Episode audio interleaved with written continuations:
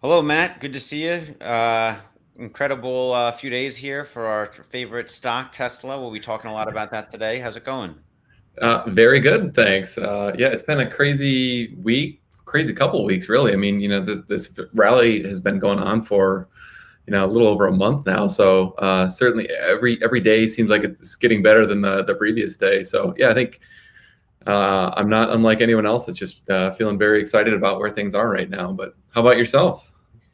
Uh, I'm I'm doing well. It seems surreal. Like you know, um, you just think you, every day I wake up. I'm like, is this going to be the day we kind of come back down a hundred bucks, you know, and come back to reality a little bit, and it goes up another fifty or hundred. You know, yesterday 110 dollars. You know, insane. And today it was up to like 190 dollars at one point temporarily. I mean, just watching it go up and down so quickly like that it seems so like I guess unhinged is the word I use. Like the market makers have kind of lost control of this stock, yeah. and you know they're like I don't know how to how to set a bid offer spread, and then you just have these you know day traders and retail traders driving it up and down. It feels like kind of like one of those meme stock movements that goes up and down wildly so fast right now, and you kind of wonder where it's going to settle out.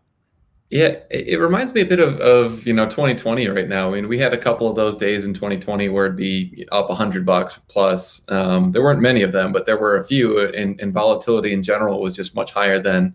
Um, you know, 2021 so far has seemed much more mellow. Obviously, we had kind of like the uh, the big consolidation, you know, touching back down under 600 for a while, and, and the stock was, you know, more reasonable kind of daily movements of like one percent, two percent. Um, so so kind of having these sustained levels of you know much more drastic daily movements, and then up it was at 110, 115 dollars yesterday. Um, it was just uh, yeah, it's, it's like you said, the, the market makers seem to have, have, kind of lost control of this. It's it's kind of blown through all the resistance levels, and it's not clear where it's going to go. So yeah, uh, it's been it's been interesting to watch. A lot more exciting for sure. Yeah, yeah. Before we dive more into Tesla, we usually start with the macro markets. Anything of note that you're thinking about or seeing about the macro markets? I mean, I know there was that tweet with uh, Jack Dorsey and Elon Musk kind of piling in about hyperinflation or inflation, and and Cathie kind of threw some cold water on it a little bit and like, calm down, guys. Like, this, I don't think this is uh, something that's too, too, serious. It's transitory. You know, there's other things coming up. I don't know. What do you think about that whole thing? That's sort of like the macro market, you know, signal in my head is when you have Jack Dorsey, Elon Musk, and Cathie Wood all talking about something, it's sort of like pay attention. What, what do you think? Yeah, I, you know, I, I, think I'm a little bit uh, more partial to the inflation is a real risk uh, line of thinking. Um, you know, we we've talked about this for a couple a couple of these these weekly interviews that, that we've done now. Yeah. Um, but you know, the the the government has never been really spending at, at these sorts of levels. And if you look at you know like debt to GDP. It's at you know like World War II levels now. Um, but I think the thing that's different is is after World War II there was a, a, pretty massive, you know, demobilization of a lot of the government spending. Um, you know, troops got off you know army payrolls, and there was you know spending increases, and you know there was a I think a general sense that you wanted to balance the budget and, and kind of you know start clawing away at that that that huge debt that was ramped up. And now I think you've got like almost the opposite. You know, there's this modern monetary theory which just uh, assumes that you debt doesn't matter. Um, you know, as, as long as it's not you know like 300 percent of GDP. I, I, don't I don't yeah. know what the actual theorists would say. Yeah, back um, then, World War II, like we were still in the gold standard, right? I mean, now yeah. we're not on the gold standard, and that allows modern monetary monetary theory to sort of take over and the ability to print more money indefinitely if they really need to or decide to. It's a whole new option that before being on the gold standard wasn't really an option. Yeah, so so that's a real risk, and and you know the the, the way that um, you, you know the this has always been fought in the past is is by raising rates. But if the Fed starts raising rates, then you know the the, the budget gets even worse. So the the it, it, seems to me just trying to play this through from first principles a little bit as much as you can. Nobody nobody really has a perfect crystal ball. Um, but it seems like something's got to give in this equation. Either you've got to, you know, tax like crazy or cut like crazy, or just inflate your way kind of out of this by, by printing more money. And I think that's what's most likely to happen, which could lead to maybe it's not hyperinflation, but certainly a lot more inflationary pressure than, than we've seen in our lifetimes. So that's that's kind of where what I think will happen. I do think Cathie has a point though that there will be a lot of technologies that kind of provide a counteracting deflationary um, sort of pressure. So, but I, th- I think in the short term, um, and maybe for some commodities and for some areas of the economy, you will see a lot of rising price pressure. I think we're already seeing that in wages kind of across the board. Every business owner I know is having problems, you know, retaining employees and needing to raise uh, wages. Yeah. Mm-hmm. Um, so yeah, I, I think that's going to be a real, real issue in the short term. Uh, could impact equities, um, but in the long term, I, I, do think Cathie's deflationary, you know, um, thesis makes a lot of sense. Yeah, yeah. I mean, I think there's a lot of change going on, and I, I agree. The deflation deflationary uh, pressures will offset the you know inflationary uh, uh, symptoms you see going on right now um, to a large degree. But there, there's so much change in terms of labor displacement, so much automation and AI advancements that you know Cathie's talking about. Yeah, that's true. It's going to make production of companies much more efficient or much much better.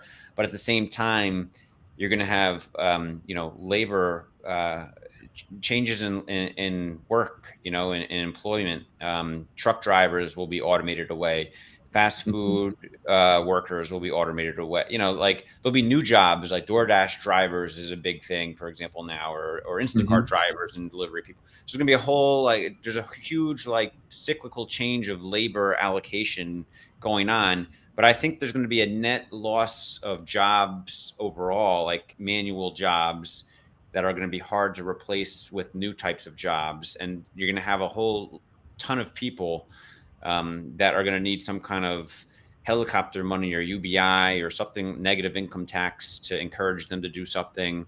You're going to need something to um, offset, I think, kind of the disruptive uh, job displacement going on because of these technological deflationary forces. So it's going to be a crazy decade, and we'll just see what happens. That's my yeah.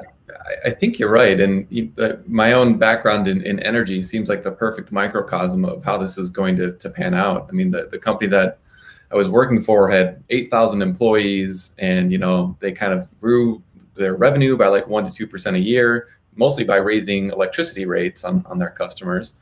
Um, and they've got like this huge overhead staff. They've got um, power plants that are more costly just on a marginal basis than you know new solar or wind. Um, and at the same time, they've got all these you know overhead costs and you know debt on their balance sheet that needs to be serviced. And so um, they've kind of got this model uh, that is very rigid and, and can't um, you know really cope with uh, decreases in price on, on energy. Yeah. Um, and so you've got this new technology that's going to come in. So you're going to have, you know, winners like Tesla who are going to come in with like a solar and battery option that's going to be cheaper than your utility rates that are just going to continue to rise one, 2% every year. Mm-hmm. Um, and so you're going to, you know, take a lot of that volume away from those, those companies. And, and I, I believe eventually they'll kind of collapse under the weight of their own cost structure because they've got this inflationary pressure and you know meanwhile there's this deflationary new technology that's going to mm-hmm. you know disrupt and it's going to leave a lot of those you know great employees who I worked with and really liked but I think it might leave them in a in a hard place so it's going to be a good thing overall for the economy because you know you're going to be transitioning to lower priced alternatives um, but there's going to be it's not going to be a smooth and gentle transition yeah. where yeah. everyone is uh, you know going to be winners it's going to be yeah uh, very hit or miss how, how it impacts yeah people. Absolutely yeah so it's going to be fascinating but there's a lot of uh, um, ups and downs not, it's going to be bumpy uh, as you said not smooth so so right now we're in one of the bumps with all you know the, some of the inflationary uh, headwinds we see right now i think and we'll just see how it plays out. Macroeconomics is very, very hard to predict. Um, so you know we'll we'll see. So moving on, I guess uh, another thing we wanted to talk about was Snap. I mean that's a stock we like. Uh, took a huge hit um, from their earnings. Uh, it, was it was down like thirty three percent, I think, in, in one yeah. day right after earnings. It was a huge, huge decrease. It hasn't recovered yet, right? I mean, it's still. It wasn't like a temporary blip. It wasn't like a flash crash. That thing is still you know, pretty pretty. It's like in the 50s right now. Last time I looked, I mean, it's. Uh, let me look right now. Yeah, it went from like around 74, I think, to yeah. 54, 55. Yeah, I think it was like 120 or 130 billion market cap. Now it's like an 87 billion market cap, and it, yeah, basically overnight got cut down by 25% or 30%, somewhere in that range. And I guess the earnings, you know, like um, they, they said that Apple, uh, the advertising is less profitable for them. The targeted advertising, is that right? Because of Apple's. Yeah. So, so, you know, Apple, Apple has been, um, you know, uh, they pushed out in Q3 this new iOS 14.5, which had um, you know some some user privacy uh, changes. Um, Snap was kind of aware that this was coming, thought they could um, you know more or less muddle through it and kind of figure out what the changes were and can kind of reestablish their uh, their advertising business um, in the same manner that, that it had been you know prior to this iOS 14.5 update. Um, what they found instead is that they were having much more difficulty actually, you know, providing that that targeted advertising that their their kind of existing uh, customer base was relying on. All these mm-hmm. these advertisers for these brands. Um, so um, what they said on the earnings call, which I thought was pretty interesting, is that um, the brands have really pulled back on the advertising just because they can't you know really clearly target those individual users that they were um, finding. But they did say at the same time that um, when they do their their tests to kind of uh, check on the effectiveness of the advertising spend and and all the indications that they're getting from the data so far is that the, the advertising is just as effective as it had been before uh, but they're kind of having a harder time justifying uh, or, or, making making the data kind of show um, the way that it used to how uh, effective the advertising uh, really is. So um, they lowered their guidance for Q4 by by quite a lot, um, and so I think the the question uh, that the market's trying to figure out right now is is this kind of a to, to use the, the word of the moment right now is this a transitory issue or is this something that's going to you know be a permanent um, impact for companies like Snap that can no longer advertise, can no longer reach the, the customers in the same way that they used to to provide that, you know, kind of very clear value proposition to their to their advertising, you know, clients. So um, yeah, it's I think it's going to be a shorter term issue. You know, there there's it's clearly their number one issue right now is their priority to, to try to sort through, um, you know, that this big change. Um, and like they were saying on the call, that the, the preliminary data seems good. It's just you got to kind of repackage that that value proposition. So I think this is going to be a, a short-term setback, and I really like the the longer-term kind of VR AR uh, business that they're um, you know really trying to drive to in the future. I think that's going to be more important than kind of this short-term change in advertising metrics. Yeah. But what do you, what do you think?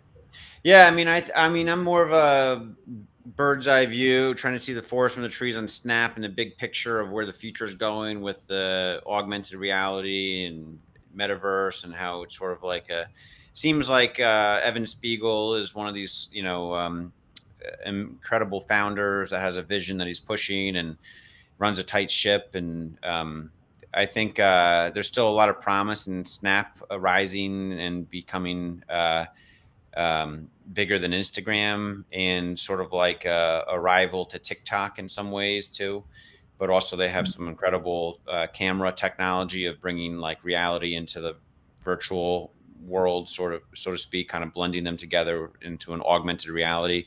So i, I kind of see them at the forefront of that still and like you said I, you know that story hasn't changed so medium to long term i'm still bullish on it.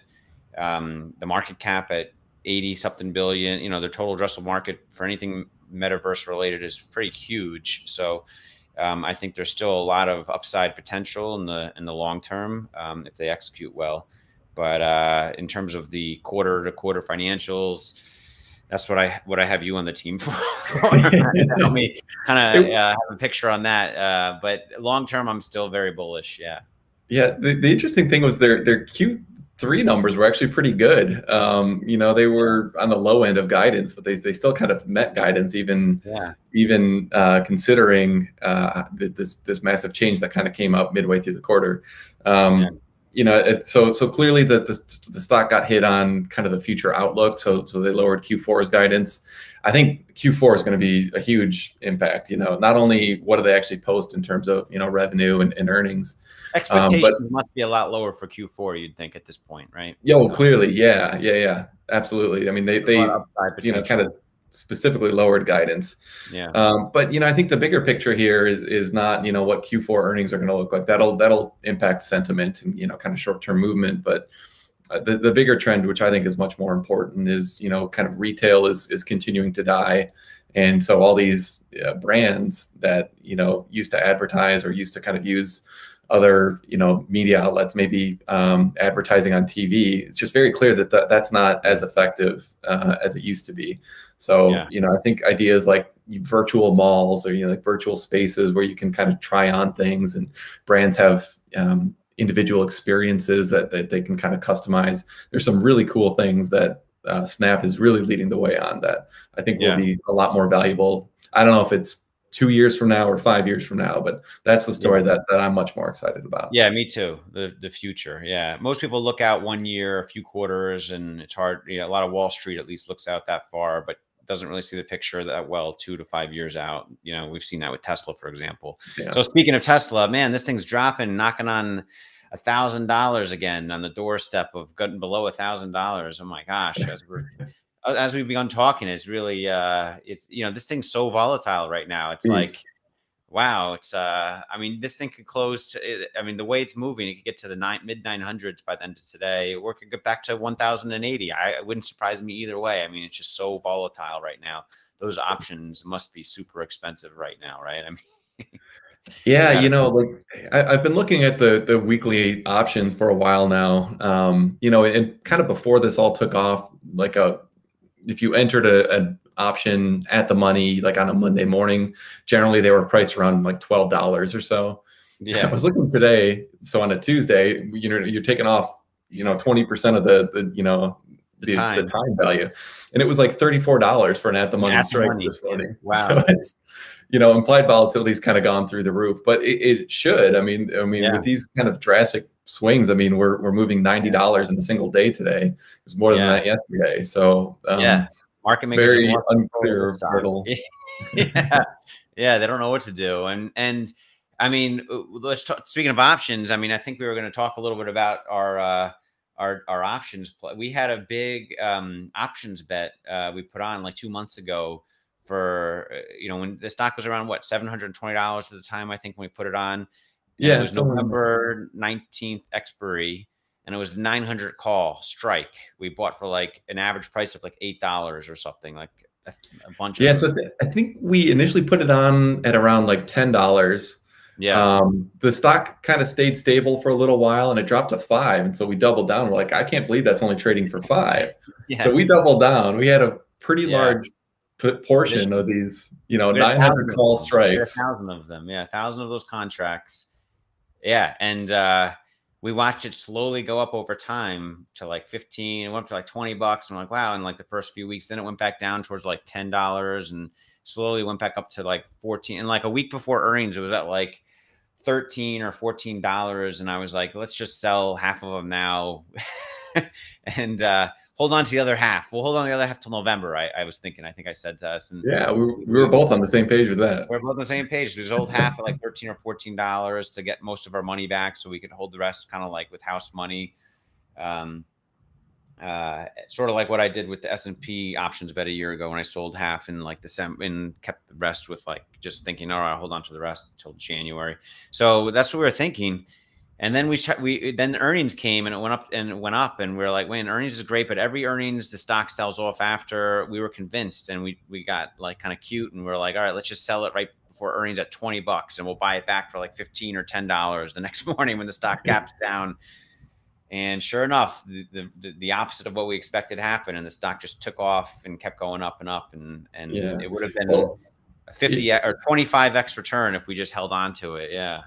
Yeah, I mean, if, if, so when when the stock was at like 1,090 or whatever earlier today, I'm sure that would have been worth, you know, I mean, that whole we had a thousand of those yeah. contracts, so I mean, that would have been worth almost 20, like that would have doubled our our fund just yeah. with that one position alone. I know, I so know. We had a nice, you know, two x return on it roughly. Um, yeah. You know, our thinking, which I thought the thinking was sound at the time. Um, yeah. Obviously, we weren't quite right, but uh, with earnings, even if the stock goes up like 20 bucks, let's say, on a good earnings report, the implied volatility on an out of the money option like that would generally collapse. Uh, yeah. You know, when you've got a significant news event coming out of there.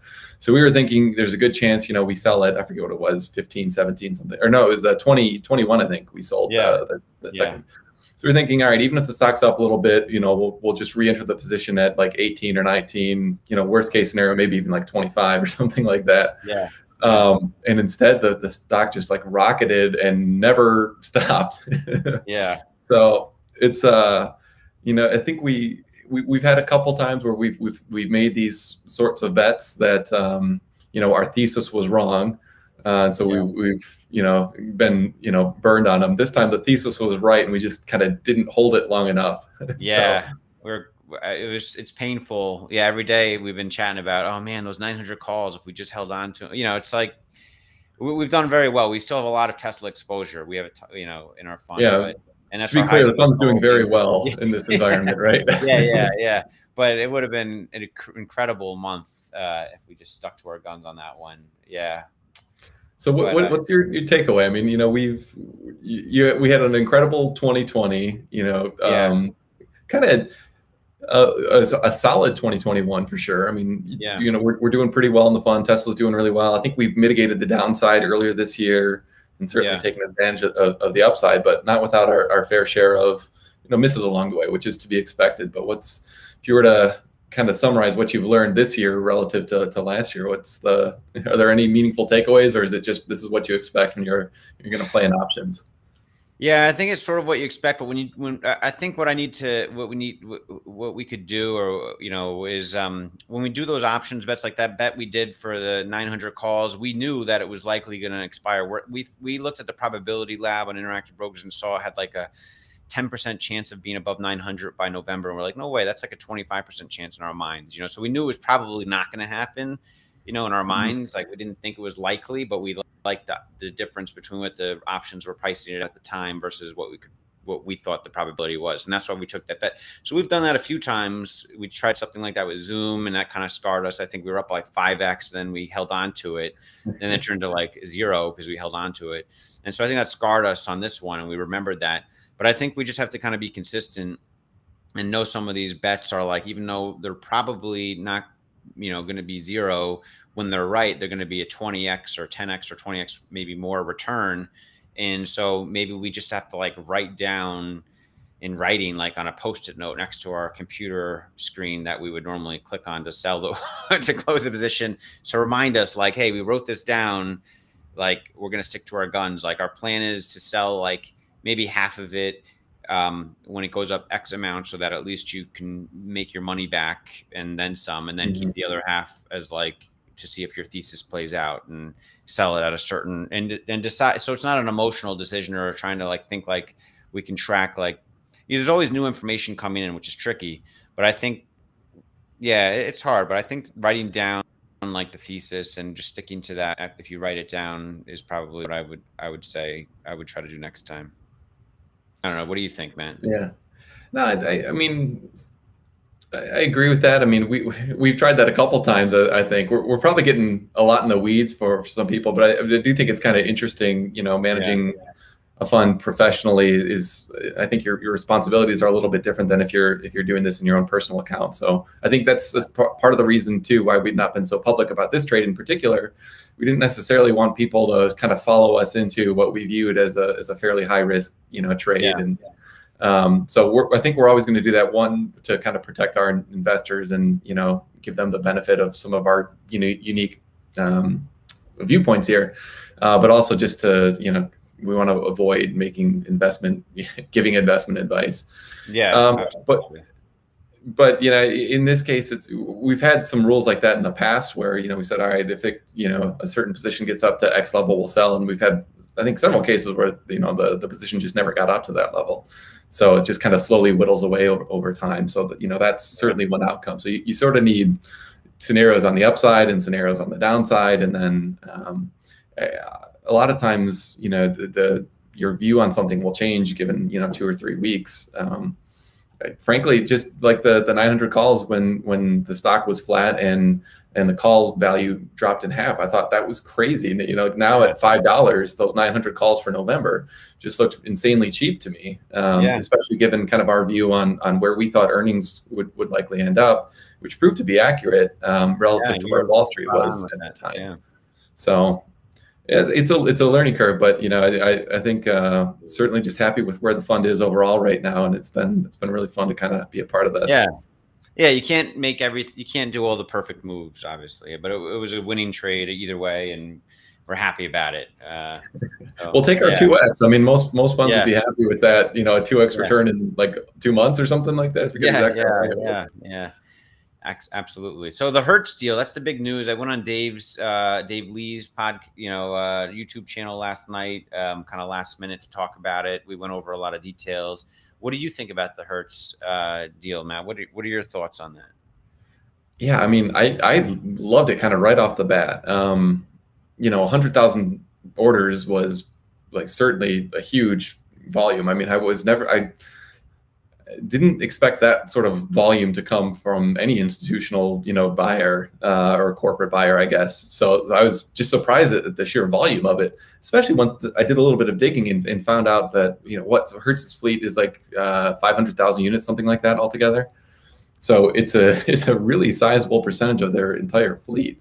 Um, yeah. So you know the order size was you know really impressive, and, and to me like the easiest takeaway is just that it, it kind of um, makes the you know 2022 projections a little bit easier. If you're if you were at all worried about demand not that we were but you know that's um, just makes it even easier to, to see that you know demand's not going to be an issue. It really is a production problem like elon said in these tweets. Um, but the thing that i think i'm a little bit more excited about is is just the fact that this is going to be you know rental units so i mean everybody who i've given a, a test drive to or you know has just like seen a tesla for the first time they're like whoa this is amazing because they, they know about them but they've never actually experienced one um, yeah.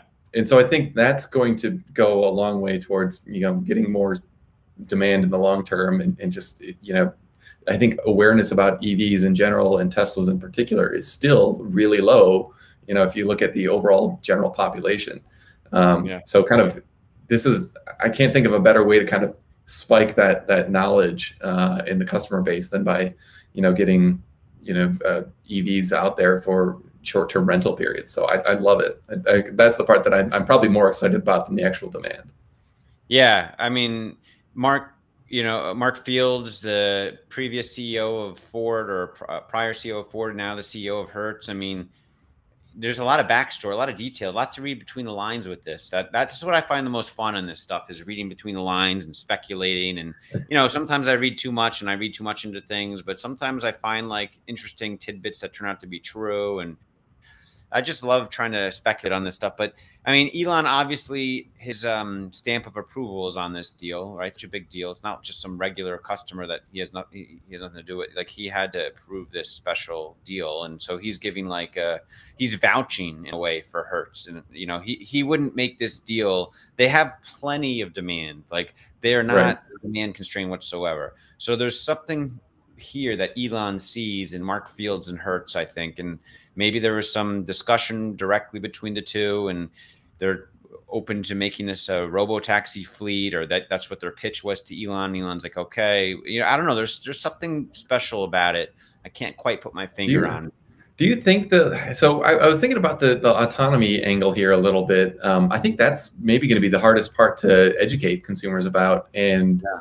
I'm wondering, you know, if Hertz would even want to purchase full self-driving for many of these. Um, oh, definitely. I think I think they would at least do the subscription for a large amount of them, and they would charge their um, customers, you know, twenty bucks a day for the extra access or whatever it is. You know, I, I think they they'll at least do the subscription, if not the full self-driving what do you you don't think so though? Yeah, I'm just not sure with, with, the beta. I mean, I could see next year sometime if it's a little bit more smooth. I could I could see them, you know, wanting to have that, and, and maybe there's some sort of um, contract that kind of allows them an option to to buy at the current price or something like that. But um, you know, if you've got people kind of driving a Tesla for the first time, um, which is frankly a different driving experience. I mean, there's a lot to get used to if you're just coming from an ICE car driving your whole life um, probably especially regen- regenerative braking. Um, but full self driving, um, I mean, it you, it requires a lot of oversight with with the way that it does things right now. Yeah. So um, in the current state, you're right. I think you're right in the current state, but I'm thinking like a, Elon in his mind, yeah. and probably uh, you know in a year from now, end of next year, when they complete the order, like I think he's thinking that robo taxis will be able to be turned on, um, give or take a quarter or two of timing, but that's about the timeline where I think it'll be turned on and be the largest asset price increase in history that he's referred to. And yeah. so I, I, think it's a it's um at that point these cars are no longer rented to customers. These are this is a fleet operation of robo taxis that Hertz manages, you know, and so you're not renting the car out to an individual. I think Hertz is now a new business model for that segment of cars. Like they'll still have maybe they'll have a few of the electric cars for people to rent here and there, but I think the vast majority of the Teslas will have full self-driving level four slash five enabled, be level five, whatever, and and be able to, you know, and have the capability to. Maybe in Europe it might take an extra year, but in the U.S. Yeah. more likely with regulations or whatever. But in the U.S., um, they would, in Elon's mind at least, and he's usually correct on this stuff, give or take a little bit of time. Uh, you know, based on his timelines, but it, it, it will just be Hertz running a fleet of robo taxis. You know, like we've talked about it before. Like you ordered a bunch of Cybertrucks hoping to do that. I ordered a bunch. You know, we ordered, but now Hertz ordered a hundred thousand Teslas, and they're taking. They're putting us all to shame.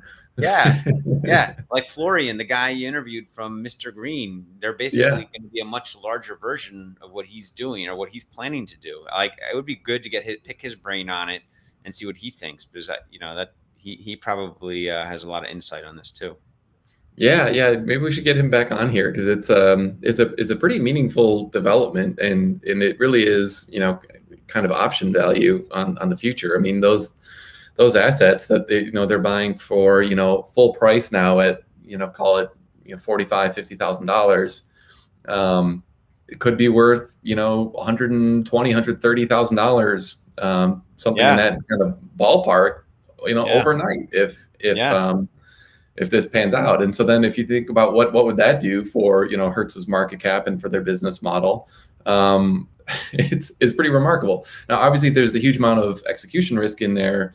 Um, you know, on on Tesla actually needing to not only get full self driving to the point where it's you know good and reliable, but uh, there's there's regulatory risk and you know a lot of things that would need to kind of go right to, to get to the point where there's actually robo taxis. But yeah, the downside here, I think, is probably zero because these these vehicles are going to retain their their value better. They're going to cost less to you know fuel up. They're going to cost less in less in maintenance.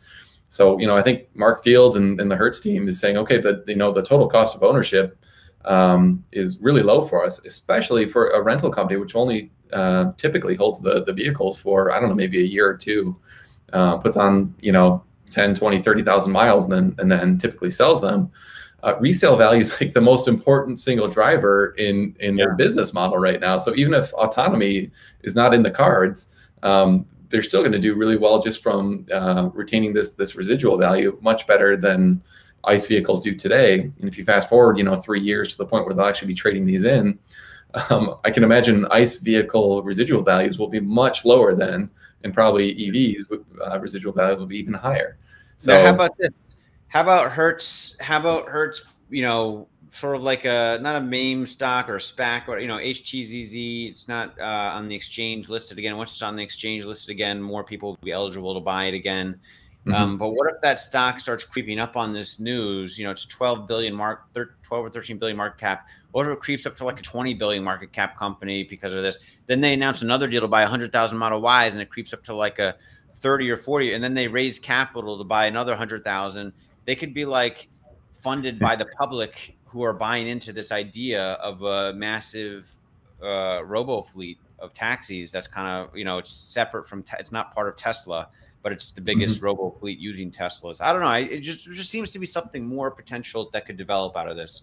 That's like really interesting. So, you know, there's there's a lot of. I'm just imagining like the possible upside. Yeah, you know, I was digging into their S1, so you know they're they're going to be you know traded. Um, I don't know if it'll be on the, the New York Stock Exchange, but um, they're only over the counter right now, and, and so they're they're trying to, to get to a, a broader population right now, uh, which I think is good. I mean, their, their valuation is um, pretty reasonable, I think. Right? I mean, they're they're basically just valued like the other car companies. I think it was like 12 times EBITDA, something like that, or, or sorry, other rental companies.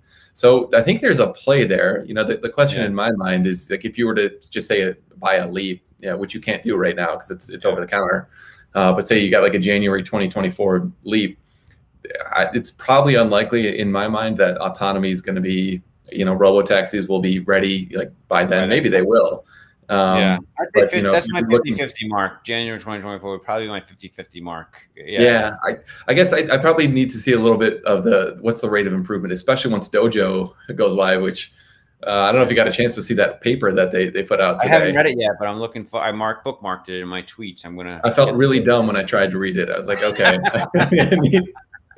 yeah, sometimes these things you feel dumb. You just want someone on Twitter to like explain it in layman's terms that you trust, you know. And yeah, so, James James Douma did a really great job. Yeah, of his thing. Yeah, kind of summarizing even, it. I almost feel dumb reading his tweets sometimes. I have to really focus to like pay attention and understand what he's saying. Yeah, I think the the main takeaway I had was you know the, the existing programming language um, that that's out there right now doesn't really work well for Dojo, so they're they're trying to get out um, this these alternative. I think there were two different languages they were they were proposing, mm. um, and so if they can get programmers to start using that, then that can you know enable Dojo to be used in other applications beyond just kind of Tesla's internal team. So to me, my, my takeaway as as an investor, and I need to dig into it more, um, but it seemed like a signal that they're thinking a lot already about how to kind of monetize Dojo or at least use it for use cases more broadly than just kind of the internal Tesla team. So that I really like to see that. So it makes me uh, encouraged and excited. Okay.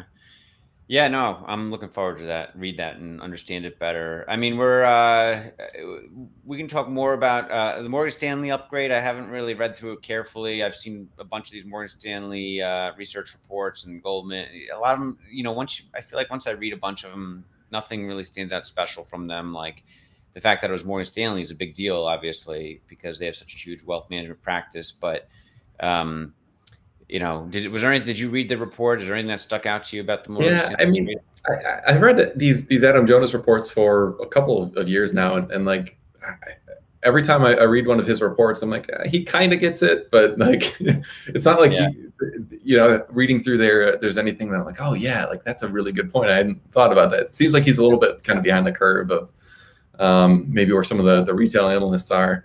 But you know, he's to your point, he's got a lot of clout with you know institutional uh, or, you know like the just the, the, the broader Morgan Stanley kind of like wealth management um, allocators. So the fact that he's he's bullish on it, I think, is, is a good thing. But yeah, you know, I mean, I just think back to his his question on like uh, one of the earnings calls recently of like, oh, are we going to put Starlink on like Tesla on the Cybertruck? And he like for some reason he thought that was going to unlock like huge amounts of value. And he was like no yeah. probably not. We won't do that. So i don't know. It just seems like he's he's a little off base with what he thinks is is important versus not important. Yeah he said i mean i actually like that question. But, oh really? all right. that's up my alley that type of question. But he does ask a lot of questions that don't make sense. You're right. But yeah um, there has been some he's trying to like combine SpaceX and Tesla in certain ways. You know, I, I think he wants to be kind of you know he's he's been one of the in the in, in, the institutional Wall Street sector. He's like the top auto analyst, I think, and you know he for a reason, and he wants to keep you know he, he, you know he's smart in some way.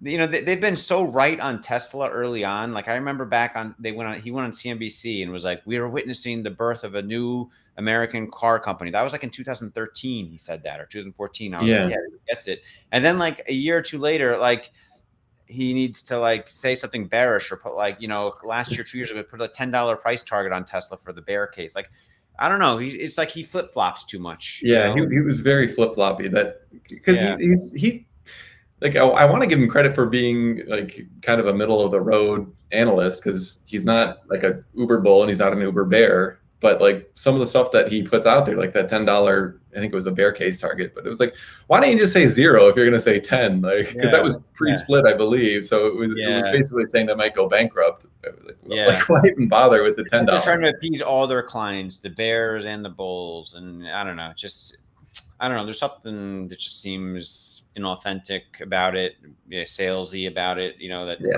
rubs me the wrong way a little bit. I agree. Um, Yeah, so I guess uh, you got 10.3. You tried it out, right? I mean, um, the first time you tried it out, you got full self drive, and it was like the buggy version, and there was some issues, right? Or tell you texted me a little bit over the weekend, and what? Tell me, yeah. tell me a little bit about your experience with full self driving 10.3. Sure. So yeah, I got the you know that that short lived version that went out on on Sunday. So you know, I I drove that around for like five miles. Um, it was it was pretty buggy. Now I, I didn't have anything to compare it to uh, at that point, so I'm not sure exactly you know which of these issues were just you know, like the actual beta versus you know that that kind of buggy version of it. But um, yeah, I had like a, um, a forward collision warning when nothing was happening. There was kind of a lot of like sporadic braking, um, and then the the biggest issue I think is just it, it really was struggling with with lane keeping. Um, so I was on a lot of kind of residential uh, roads that uh, there there's some areas without going into too much detail where you know there's kind of a, an unmarked passing lane, so it kind of widens out so you can like turn into a neighborhood. Um, and like the car was just always kind of like swerving in and out of these mm. these and um, you think it was unsafe, or was it unsafe, or do you think it was just it was it felt strange, but it was unusual to how you would drive? So you, for the most part, it just felt unusual. Um, you know, the only time it was potentially it wasn't even dangerous, but um, there was a, a, car behind me, and so I had my blinker on, and it was kind of swerving into the passing lane to take like an ex- exaggerated left turn. Right turn. Why? So I had to, you know, take over to prevent that because, you know, then the person would just be really confused. All right, he's got his left blinker in and he's, you know, merging off to the right. It was just strange. Yeah. So I took yeah. over uh, on that. There were a couple of, there was actually some roads closed. And so I was trying to see if it would navigate around, you know, these, these closed roads and it didn't appear to be doing that. But I also maybe didn't give it enough time because I had, I had a lot of uh, cars behind me. So the, yeah, that, that first drive was, um, uh, certainly not relaxing. I would, I would say. um, yeah. Took, got got the updated version yesterday, and it definitely seemed more smooth. There were still some of that kind of lane keeping issues, um, mm-hmm. but generally speaking, it was it was a much better experience the second time around. So, yeah. I mean, I've heard some people kind of say that. Um, you know, they, they think that the full self driving is like a, a more relaxing experience than driving on their own um, from my perspective, at least right now, it still is. It's a it's a less relaxing experience because you just it, and I've only done it maybe I don't know 15 20 miles. So um, my my view may certainly change over time. It just as I get more used to it, but. Um, I know my wife would hate it, so like I'm not gonna I'm not gonna drive it with her in the car. Yeah, I would drive, her nuts. Um, either, yeah but you like for, for me, I'm just like a nerd. I, I love seeing, okay, what's it trying to do right now? What is it thinking? I love kind of um, yeah. trying to experience that. And and what I'm really looking forward to is just what is the rate of improvement from here. So yeah. all these issues. I mean, I, I had a I had probably a dozen disengagements or so um, on on these couple of drives that I did, and so I'm, wondering, you know, is it going to learn from that over the next couple of you know versions, and now, will I see improvements in my own neighborhood? It also initially, I think a lot of the disengagements I'm imagine it's sort of like the first time I was using autopilot. I would imagine where like it's just so new and strange, like I'm uncomfortable just naturally with something else like a computer controlling the car on the highway, and I would just disengage it out of uh, you know just a lot, way too often yeah. because I just was like, whoa, I don't know about this. I'll I'll take over before we have a close call here. But now I'm like to the point where I'm fully relaxed. I've you know and it's very rare that I disengage it, and even when I do still disengage it, it's probably not necessary. I just it just. Do you think yeah. you'll disengage it less over time, more because you're just getting more comfortable, or do you think mm-hmm. it'll be like you'll be able to measure actually how much better the system is getting? Yeah, for sure. Um, you know, I, I'm I'm I think the right thing to do when you get the beta for the first time is just to be more paranoid and, and more yeah. vigilant. Um, so yeah, I, I, was certainly you know, disengaging more than you know I probably will a couple weeks from now. Um, you know, Even I, I was same software, also, for example. Yeah. What's that? Even if it's the same software, even if yeah, like a month, exactly. you'd probably be disengaging a lot less than you are now, obviously. Exactly. Yeah. Yeah. Um, you know, I, I just don't want to have any accidents or anything at all. So there were even even a lot of times, just like if you're, uh, it, it would do a turn perfectly, like legitimately, uh, but it just accelerates kind of quickly out of there, which is natural and normal. It's the way I would do it too. but you know, like it gets you know like a foot away from a parked car, and I'm just like, oh my gosh, please, like actually hit that, and I'm gripping the steering wheel a little too too hard. Yeah. That's I think that's the the right behavior for yeah. a new beta tester to have to be a little bit extra yeah. extra paranoid. But that's not to say that the car was making a dozen mistakes. That's not uh, what what I'm trying to say.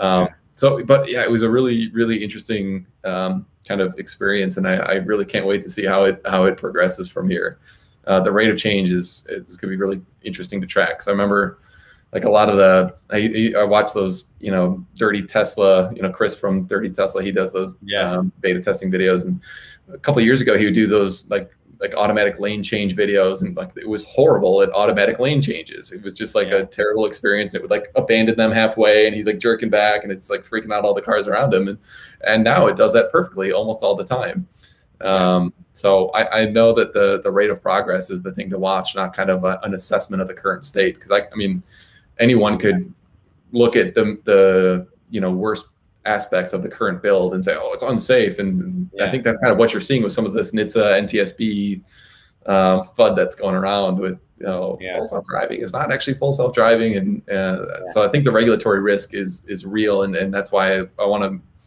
you know make sure that all the beta testers are kind of being extra vigilant to to avoid any sort of accidents or you know safety issues yeah absolutely so okay why don't we go on? We've been talking a lot. We got maybe we can go a little longer for some q&a and try to get to more questions uh, go an extra 10 or 15 minutes if that's all right with you matt and alec behind the scenes running it and we'll start the Q and A portion now. Uh, unless there's anything else you wanted to bring up, Matt. Anything else you wanted to bring no, up? No, no. There, there was so much news this week. I mean, was. we hardly even touched on the earnings call, honestly. But yeah, um, it was yeah. that's almost old news at this point after everything that's happened. But uh, yeah, just a, a, really big yeah. news week for Tesla in particular. So let's get into Q and A.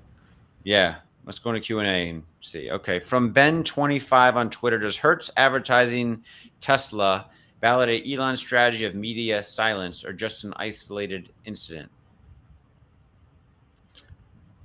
You go first, man. I mean, to me, it, it does sort of justify. I mean, the spending money on advertising when you are supply constrained never really made any sense to me. Um, and so Tesla has remained supply constrained really since the forever. um, and and so like now they're they're in this situation where they've got you know almost a six month backlog. Maybe it's not quite that long overall, but Tesla should not. It, it, would be a poor capital decision to spend money on on advertising.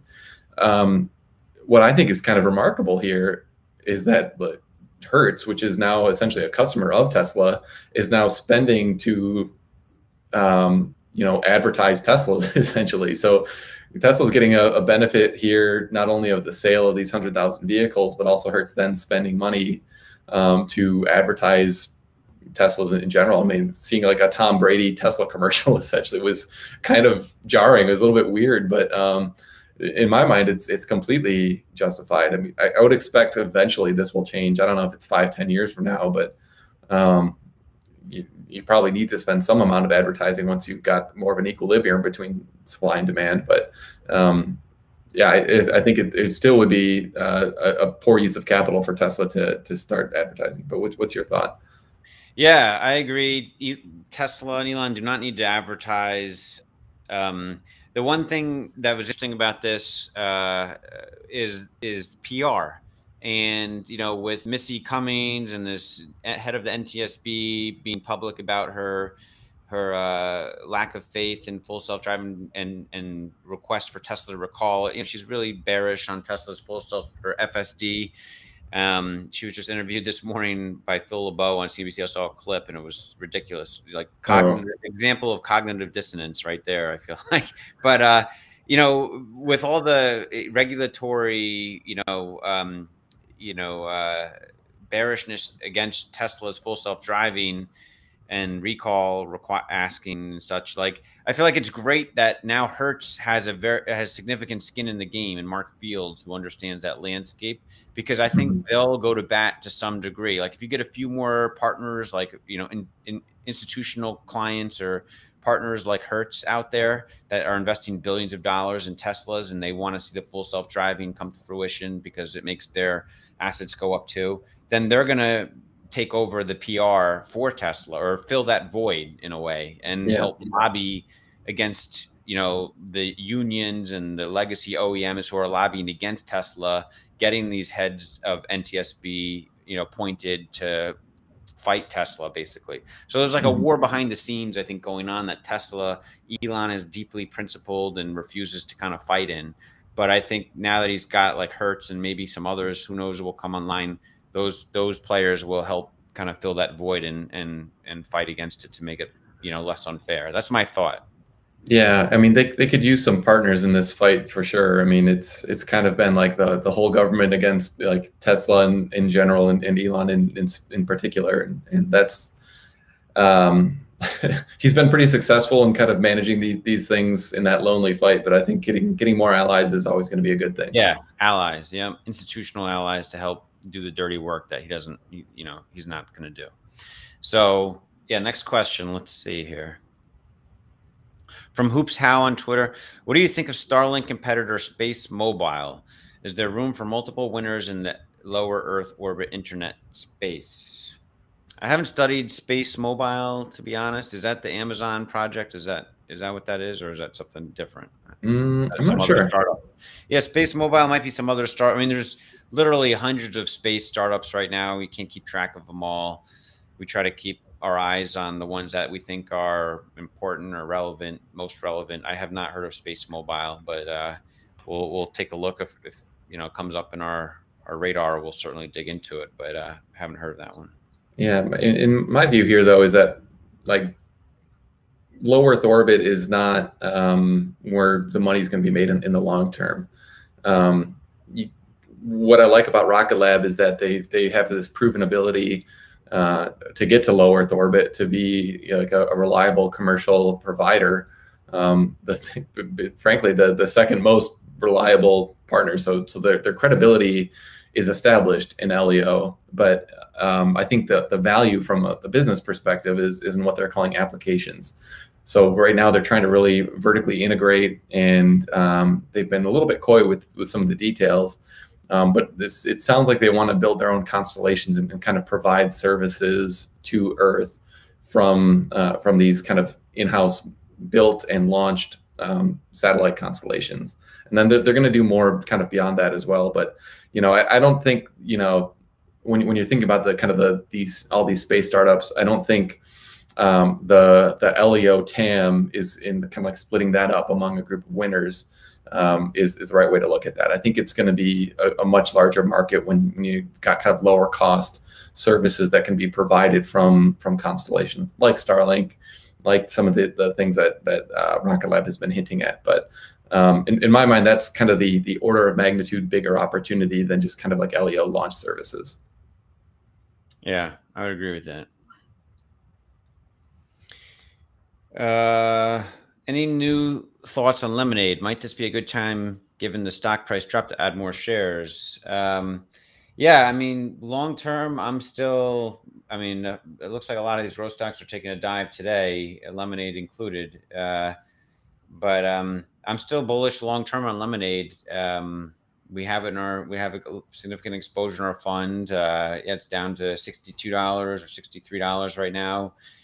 Three point eight billion valuation. I was comparing it to, comparing it to Trupanion, which is like the main pet insurance uh, provider, and they have a real in with veterinarians and such. True, point three four billion market cap, and that's really just pet insurance, as far as I know. I mean, I haven't studied them carefully, but um, I know Lemonade is is fast growing in the pet insurance uh, space, but they've also got renters and car insurance is the real big one for Lemonade. Um, that could take a little longer uh, to kind of come to fruition than I think people expected early on. You know, we see Tesla struggling with car insurance. They were talking about it's going to take a lot longer to get a state by state approvals, and Lemonade started probably you know similar time to Tesla, but they probably don't have as many resources uh, to be able to dedicate towards it as Tesla does. And we'll see. But uh, yeah, I'm, I'm still bullish on Lemonade. Um, so yeah, we'll have to see. It seems like a very low stock price, relatively speaking, sixty-two dollars, but it could go lower. Um, so it's hard to say.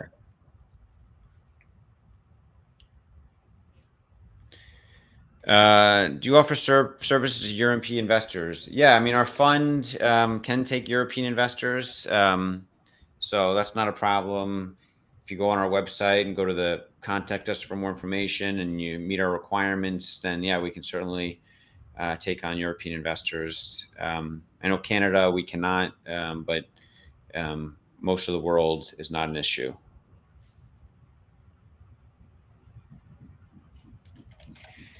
Uh, from Nick E, are you all exposed to crypto? If not, do you plan on it? I personally believe once spot ETF releases, it will open the floodgate for crypto. I mean, I think um, crypto. We, you know, we do have we do kind of play around in the crypto space through MicroStrategy, right? We kind of sell mm-hmm. volatility, or you know, kind of do some options plays, selling options, and um, personally, I think we've disclosed we both have some crypto. So, I mean, the the Bitcoin ETF came out for futures, and that's a huge uh, floodgate right there. The spot ETF uh, will be a bigger floodgate. So yeah, I mean, crypto seem the Bitcoin at least and Ethereum and yeah, I don't know. What do you think, Matt? Do you think they're gonna? You are you personally? Do you believe the spot ETF is going to make a huge deal versus what's going on so far? Or what are you thinking?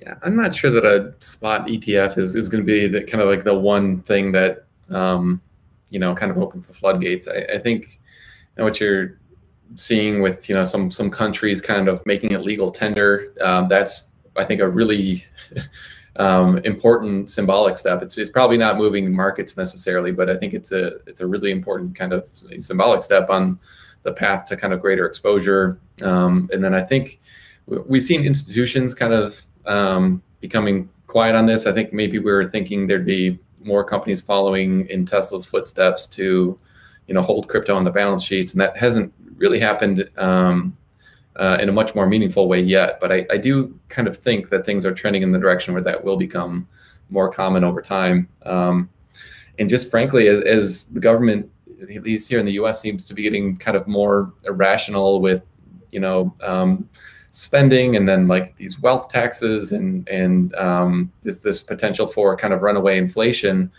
Um, there's just there seem to be poor decisions being made, and and I, I'm seeing all these these poor decisions that are being made, and, and I'm kind of fast forwarding five years to what I think the likely implications of these these decisions might be. Um, it makes me more bullish on crypto as a kind of a personal hedge, and worst case scenario, kind of like a get out of the the country. Not that I would you know really do this, but I think there's a lot of people that would look at this be like, okay, if you're gonna impose like a, a wealth tax where you're to take like 20% of a high net worth individual's wealth it might make sense for them to start holding crypto and just say like you know what let's let's get out of here and you know live somewhere else because everyone can work remotely anymore. And, and, i think government might be overplaying their hand here a little bit. So i think that's yeah. those are the trends that i'm looking at a little bit more closely.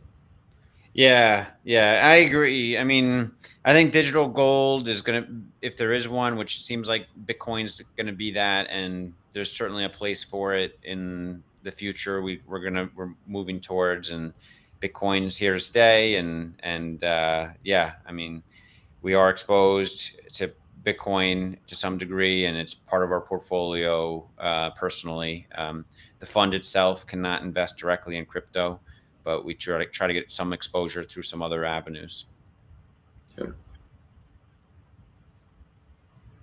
From ryan sakasov uh, did you guys hear about Honda announcing their level three autonomous technology? They are currently testing out stage four. Do you see any potential for them to compete with Tesla? I'm not familiar with specific Honda. There's announcements all over the place about this from every car company. If the car companies are not making announcements about this, they're, you know, the, the people, the decision makers there are getting fired or marketers are getting fired. So the, the test for for this is like when can I try the Honda level three autonomous technology? You know, personally, like I've had enough people. I haven't tried the GM cruise control myself, but I've t- spoken to people who have enough people, real people who have, not just reviews on magazines that virtually all the other. Uh, auto, you know, driver advanced driver assist systems, you know, level two, level three, whatever you want to call it, uh, are not are, are really not very good compared to Tesla's. Um, so until I see people, regular everyday people, testing out this stuff and using it themselves and saying, "Wow, this is as good as Tesla," then I don't think of it as a, a threat. What do you think, man? Yeah, I mean, I, I think you can you can point to um, other companies that are more advanced within certain um, aspects of autonomy. Um, you know, I think we had a really good conversation um, uh, with Taylor Ogan about you know some of the Chinese competitors out there that have really good autonomous systems, um, and, and, frankly, some that within geofence locations um, can can handle things probably better than Tesla's current state can can handle. But in, in my mind, the question is, how can you scale um, to provide, you know, level five robo taxi services, um, you know, globally, or at least kind of within a large addressable market of, say, the United States, um, and do that at a relatively low cost, such that your margins are, you know, like reasonable. Yeah. How do you mass produce them? How are you going to get to a place where Hertz can order hundred thousand of them, right? Yeah, exactly. And you can you can you know produce them with a margin on your hardware, and then you get software revenues as well. Um, you know, so lidar costs are falling. That's a that's a you know like a fair point, but um, to to me, it just makes sense that that you need to solve vision like incredibly well. This is this is kind of that quote that uh, from Elon that I had on that on that Taylor Open um, interview we did. But you, like to, to have true autonomy, I do believe you need to have vision solved incredibly well. And at the point at which you've solved vision incredibly well, what's the point of LiDAR? Yeah. Um, so, you know, I think there's reasonable questions of like, you know, the, the B pillar camera versus maybe you need some hardware for that. That could be, could be true, but we, you know, I think we're to have hardware for probably this time next year anyway. Um, so I, I just, you know, there there may be others that are right now look like they're competitive or better uh, under certain routes, but um, I think you need to look at rate of improvement and kind of what does that marketplace look like once you've actually solved it. What are your what's your cost structure? How big can you deploy that that technology, uh, or how wide can you deploy that technology? So, I think Tesla's the clear clear winner there. Yeah. Next question from Chris. Rocket Lab. I looked into Pete Beck and Rocket Lab financials. Looks good, but isn't this also a bet in the growth of space services? Feels like a 10 year bet. Yeah, I agree 100%. This is a bet in the growth of space services, and we are betting that Rocket Lab is number two behind SpaceX. That's exactly what this is. And um, whether it's a five year bet or a 10 year bet, that's questionable. Um, but we are betting that investors uh, consensus, you know, uh, at some point in the relatively near future, six months, 12 months, 24 months out, somewhere like in that range, uh, investors' consensus will be that Rocket Lab is number two. They'll they'll realize Rocket Lab will be number two, you know, maybe three to five years from then, if not already like you know knocking on the door of SpaceX with a lot of contracts and such. So that's kind of our our bet and, and thesis on Rocket Lab uh, to a large degree is we're just trying to get to the you know greener pasture, so to speak. I know Dave Lees has a metaphor with that, so we're trying to get to the greener pasture on on space investing before others, and I think Rocket Lab is a is a valid uh, option for that. Um, Matt, you have anything you want to say? Yeah, the only thing I'd add is you know we, we talk a lot about kind of like options plays that that we have, but in, in this case we've got um, exposure to the to the stock into um, some long dated warrants, which go out even further than the longest dated LEAPS do. So um, you know, we, we do view this as a as a longer term option. It wouldn't surprise me if, if, that sentiment really changes in the next six to twelve months, and of course we could always exit if if that happens. But um, this is I, I do agree it, it, may take some time to pan out. So we, we don't have any sort of uh, exposure that can go to zero, kind of the, kind of the way um, some some LEAPS might traditionally yeah. do. Yeah, we're happy to hold on to this Rocket Lab position for a long time. Yeah, I mean, similar to holding on to Tesla from 2014 to 2019 took years to pan out. We're going to yeah. keep studying Rocket Lab and and developing our conviction. And if we come across some other service, some other founder, some other company that we think could be competing knocking on Rocket Lab's door and developing launch services competitive or better than Rocket Lab, then we'll know, okay, maybe we should exit, exit Rocket Lab. Maybe the thesis isn't right anymore. But we're going to keep searching for that. And so far, we haven't found anything close to it.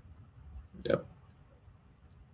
Tesla's green, by the way. All right. After oh, flat, flat to green, red, every other print. Okay. Next question, Matt. With Megapack factory ramping, what's your outlook on energy storage? Yeah, so I, am not sure if everyone saw this uh, chart that was in in the investor letter on the, the Q3 call, um, but there was a chart which was kind of eye popping. I think it was on page nine for anyone who, who wants to pull it up, but uh, it was essentially a chart of their historic Megapack uh, deployments. And it was, I forget the exact number, but it was a very small kind of like chart that was kind of growing, growing, growing. And then there was this massive bar, I think it was 35 gigawatt hours, um, that was their planned, uh, this is the key word, dedicated Megapack um, capacity. So, um, you know, the, the energy side of the business has always kind of been what I've been calling the, you know, the, redheaded stepchild of, of the energy business. It kind of got, or of the of Tesla's business, it got whatever leftover cells were you know needed for you know uh, vehicle um, sales, uh, which has historically been not very many. Um, so they've always been kind of cell constrained um, on on megapack deployments. They've they've talked about at, at Battery Day. I think they said they had something like a two to three year megapack backlog. So it's like they, they, they've got more demand than they can handle. Uh, and so the financials and, and the deployments haven't looked that great just because they, they've not had the supply.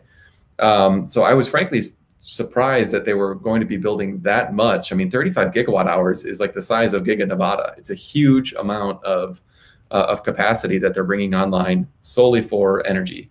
Um, so I think you're going to see that probably surprise some people because because most people, like if you look at the Adam Jonas notes or if you look at uh, any of the Wall Street analysts out there, they put zero value on energy. They're just like, ah, it's small, and even if it grows, it, it rounds to zero. And I have some sympathy for that that point of view. Um, but that's going to change in the next five years, and it's going to be a little bit of a slow burn. It's not like 2022 is going to come and all of a sudden there's like a billion dollars of, of energy gross margin. It's not going to happen that quickly, um, but it's going to be kind of this this steady um, chipping away. Um, and I think it's going to surprise people, um, especially how good the margins are. So I'm, I'm looking forward to um, that story because I think that's going to be really disruptive. I, I, mean, I think a lot of energy companies have not felt the hurt of this transition yet, um, but I think the pain is going to start to really increase for the incumbents in this space, uh, which is one of the big reasons I wanted to leave my whole job. Good answer. All right. From Jiru Thandapani, in order to make 20 million, I will make this the last question. It's almost 1045 here. So in order to make um, 20 million vehicles by 2030, Tesla must at least make 3.5 million vehicles by 2025. How soon Tesla needs new gigafactories to achieve this target?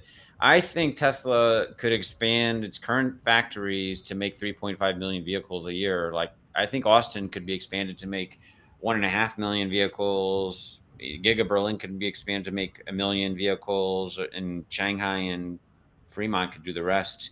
So I think they have the current footprint for factories. You know, they maybe have to build an expansion onto the Austin factory, you know, and maybe an expansion further into Giga Shanghai or something. And they're already planning. They said on the earnings call to they have plans to try to increase output by up to 50% at Fremont. I think they said from 400,000 to 600,000 per year or something. So, and that's just in like the next year or two, you know. So by 2025, that's four years from now, three years, three to four years from now. I, I don't see a problem with 3.5 million vehicles by 2025 with the current uh, factory plans and um, 20 million vehicles by 2030. Yeah, they're going to have to have the probably the Gen three model up um, released by then. I would think, uh, or not the Gen three. I mean the uh, twenty five thousand dollar version, whatever they're going to call it. Um, and they'll have they can expand a new giant factory in China pretty quickly. Maybe build another factory in the U.S. and in India and somewhere else in Europe. You know, so from 2025 to 2030, I think they focused on that a lot and then you know the current Model 3 Y XS Cybertruck lineup might do five million total vehicles per year by 2030, conservatively, and then the next generation um, lower cost model and deriv- you know derivatives of that model, whether it's a hatchback and other things, could do 10 to 15 million. Um, that's my thought. Um, what do you think, Matt? Yeah, I, I, I don't think there's a, a, huge problem to get there with with three and a half million under the kind of existing and announced plans. I, I, I agree with your take there. So yeah, not, not much to, to really add. Yeah. I mean, when Elon says something, you got to take it serious. You can't, he says they're aiming to do 20 million vehicles a year by 2030. They might do it before that. I mean, it, he's been off on his timelines in the past both ways, not just, you know, yeah. you know, so maybe they do 20 million, maybe because the demand is going to be off the hook. Maybe they figure out a way to do 20 million by 2028, you know, I don't know. But, um, yeah, I mean, I, I take it very seriously. This 20 million a year by 2030. I think it's very, uh, uh, very possible, very likely, in my opinion. Yeah, I, I do too. And I mean, you, you kind of look at the at the existing landscape. I mean, the existing kind of OEMs aren't really competing. Um, the new companies out there, um, you know, probably Rivian and Lucid are the ones to look most closely at right now. By all accounts, they're struggling very mightily with production, which you know for all of us who who kind of lived through you know 2018 2017 that shouldn't really be a surprise that they're struggling so much with production it's very hard yeah. and as elon tweeted out yesterday it's e- even harder to do it profitably um, yes so you know tesla's going to kind of they've got this advantage already in, in their cost structure and um, you know they're going to they're going to have the most buying power for raw materials. They're going to have the most you know um, scale for you know these plants that are that are going to be more efficient than you know a startup putting out you know 15,000 vehicles and trying to hopefully ramp up to like 100,000 in 2023 they're going to be at a severe disadvantage to, to Tesla you know which is launching the $25,000 vehicle by then. So yeah, um, yeah I, I, think it's it's going to be a matter of, of how they can execute on the supply side not necessarily on on you know what's there on the demand side. Yeah. And then don't forget the Tesla bot. the Tesla bot prototype is supposed to be ready next year sometime 2022 the prototype's ready next year they might be taking orders as soon as next year. And usually when they take orders it's like two to three years at most away from delivery you know barring the roadster you know which has been yeah i was going to say how's your roadster order doing? Yeah, it's been delayed for years but that's okay but you know and the cybertruck's been delayed you know three years let's say that's the farthest but usually the model 3 or model y are like a year two years out from when they take orders and so if the Tesla bot, if they're going to start delivering or producing them in, let's say, 2024, 2025, you know, in early phases, and maybe 2026, 2027 massively, I mean, the second half of this decade, manufacturing is going to look completely different than what it does now. Like ramping up manufacturing will be completely different. You know, like you won't need nearly as much human labor. You won't need to train humans as much. You'll train, you know, I think there'll be Tesla bots doing things by the end of the decade. I mean, it's not going to be right off the bat, but you know, a lot can be a lot of advancement can be done in these Tesla bots over five years between 2024 and 2029 or whatever when they first come out versus you know when they're being mass produced and refined and neural networked to the moon. You know, so it's going to be it's going to be yeah, yeah, neural network. Like you know, they'll be you'll be able to download all kinds of stuff. So by the end of this decade, the world is going to be so different than what it is now. I mean, we're living in a time of technological acceleration, and that's sort of one of my um, I feel like advantages in investing is if you can have that mindset of like, okay, things are advancing faster than most people ex- expect because it's always getting faster than it has in the past. And if you can keep that in mind, but also balance it with not being too excited that things are going to advance like so fast that like these Tesla bots are out next year. Obviously, that's not the case. But by the end of the decade, I think very likely they're going to be out and about doing all kinds of stuff, you know. So you got to kind of balance it and figure out and then decide uh, what the world's going to look like. And manufacturing is going to be so different, we don't even know, but it's going to be more efficient by a lot. A lot. That's a, that that I do know. So we'll we'll see. Yeah. Yeah, yeah, it's exciting times. You know, maybe before we end, I, I, have been getting a lot of questions on on Bloom Energy since that that really spiked up yeah. yesterday. So maybe we can just address that real quickly here. Um, sure. So you know, we we put out a short research paper on Bloom Energy. I don't know, was it three four months ago, something like that? Maybe it was yeah. even a little bit longer. A little longer. Um, entered a short position around twenty seven dollars. Um, we ended up selling it. I think it was like around eighteen seventy, something like that. So we made a really yeah. nice nice gain on that on that stock. Yeah. Um, you know, we just we always try to like find asymmetries, and when it got down to that level, I think we had a price target of around twelve fifty. Um, but that you know the asymmetry doesn't look as good when you're, you know, yeah. when you're getting that close to your price target.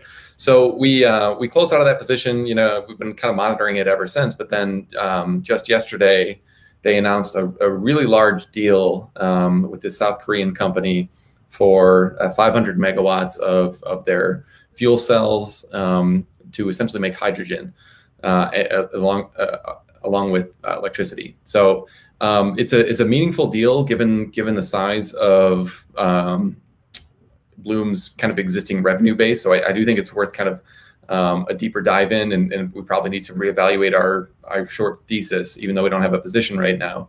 Um, but you know that said, they, they still have I think probably a unrealistically high uh, cost for the customer. So I'm, I'm going to have a I have a hard time kind of believing they'll, they'll really be competitive or get much scale. Um, and then the fact that they're like there, there's all these hydrogen bulls out there that think like hydrogen is going to be the next big thing. And and I do think that there's a space for hydrogen, especially in kind of some industrial use cases like say steel making, where like have, you just need massive quantities of of um, BTUs, and it's hard to get that from you know solar or wind. Um, so there are some liquid fuels where the kind of the, the density of the energy hydrogen might make sense for those use cases. So I think it'll be a small niche, and it's possible that Bloom could be a winner within that what I think will be a very small niche. Um, but we'll do some more digging, and and I think it to to my mind, um, like focusing on hydrogen and and kind of committing to this incredibly expensive like capital cost technology that they have, it's not going to be um, cost effective at scale. And I think with their current valuations, probably still overvalued. But like I said, we'll dig into that a little bit more and maybe provide some commentary on this deal in the future. But just since we put that out there publicly, wanted to kind of share our thoughts in, in real time. Yeah. No, thanks, Matt. Yeah, and a lot of people have been asking us about Rocket Lab and such, and we'll field more questions as time goes on with that. But definitely, a lot of people I don't think are familiar with our website, goodsoilinvestment.com. And on that website, we post some of our research in the articles section. There's a our research is on the Rocket Lab is there. It's a couple pages long and sort of uh, succinctly explains uh, kind of our thesis on Rocket Lab. So um, with that, I guess we'll we'll talk to everyone next week, and uh, we'll see where Tesla stock price is uh, next week, a week from now. Uh, it's been a wild ride just today, so we'll we'll keep a close eye on it. All right. Guys. All right. Thanks, everyone.